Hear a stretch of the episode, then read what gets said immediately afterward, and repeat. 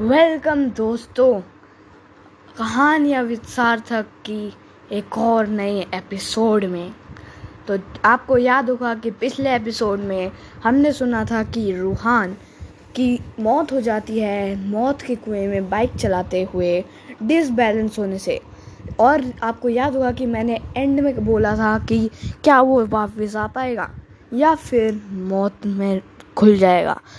तो अपनी कहानी को कंटिन्यू करते हैं। तो भाई, मौत के बारे में, रूहान की मौत के बारे में उसके माँ बाप को पता चल चुका है और उनके लिए एक बहुत दिल दहलाने वाली खबर है। रूहान इस टाइम हॉस्पिटल में है, लेकिन वो हॉस्पिटल में नहीं है। हॉस्पिटल से जस्ट कॉल आया है कि वहाँ पे रूहान के रूम में वो नहीं है। और किसी कैमराज में दिखाया गया है कि वो अपने बेड से उठ के भाग गया है। तो चलिए सुनते हैं आगे की कहानी।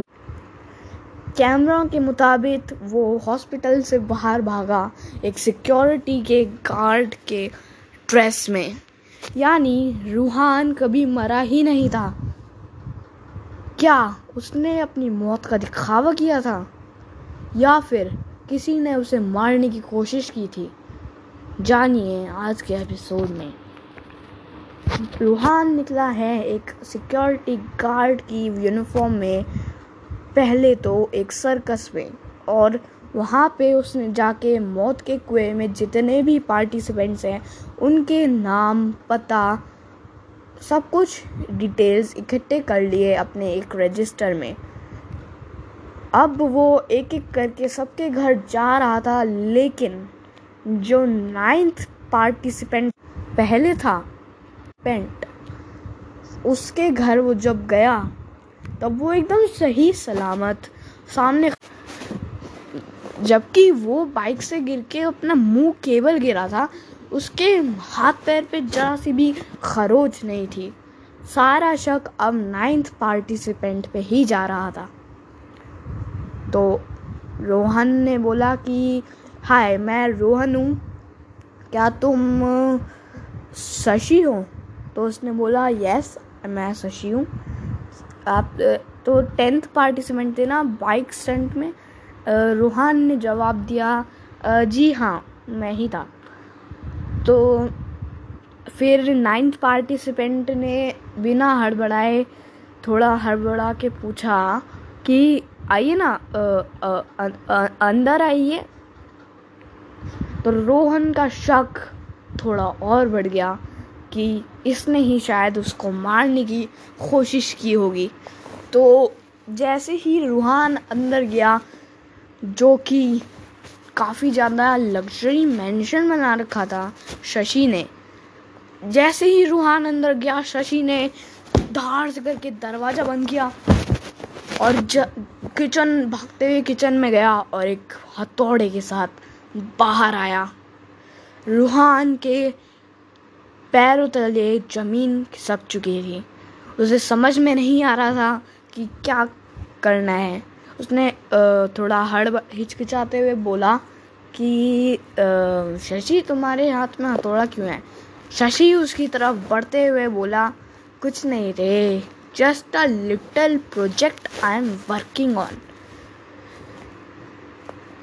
पहले शशि ने रूहान को दोस्त की तरह अपनी लैब दिखाई, जिसमें काफ़ी सारी बड़ी टेस्ट ट्यूब्स थी, और उसमें सारे के सारे स्टंट रेसर्स मरे, पड़े हुए थे।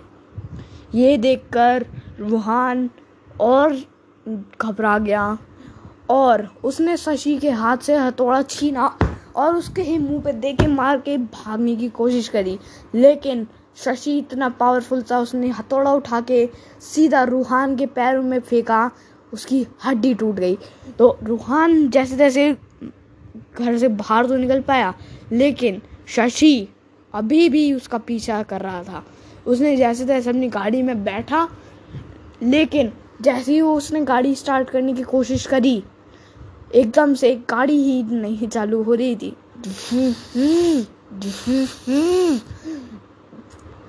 एकदम से ही की आवाज़ आई कि शशि ने विंडशील्ड के शीशा को तोड़ दिया था। अपने खतरनाक हथौड़े से अभी रूहान के पास कोई भी चारा नहीं था सिवाय अपने आप को शशि के सरेंडर करने के। शशि उसके मुँह पे हथौड़ा मारने ही वाला था कि जस्ट उसने उसका हथौड़ा की नोक पकड़ी और खींच दी। उसका हथौड़ा शायद थोड़ा रस्टी और कमज़ोर था, वो एक झटके में टूट गया। अब शशि के हाथ में थी एक लकड़ी और वो किसी भी टाइम रूहान को उससे स्टैप कर सकता था। लेकिन शशि ने ऐसा नहीं किया, बल्कि शशि ने वो लकड़ी का जो पार्ट था, वो अपने अंदर ही स्टैम्प कर लिया। ये देखकर रूहान हैरान रह गया। और जैसे ही उसने देखा कि पीछे से पुलिस भी आ रखी थी, गाड़ी से बाहर निकला, लेकिन उसको भागने का मौका नहीं मिला और he was arrested on the spot ये सबको पता है, वो इनोसेंट था, लेकिन शशि ने अपनी जान देकर उसे ऐसा फ्रेम किया कि वो कभी बाहर ही नहीं आ पाया। उसका मकसद था रूहान का मर्डर करना, लेकिन वो नहीं कर पाया। तो आज की कहानी यहीं ख़त्म होती है। मौत का कुआ।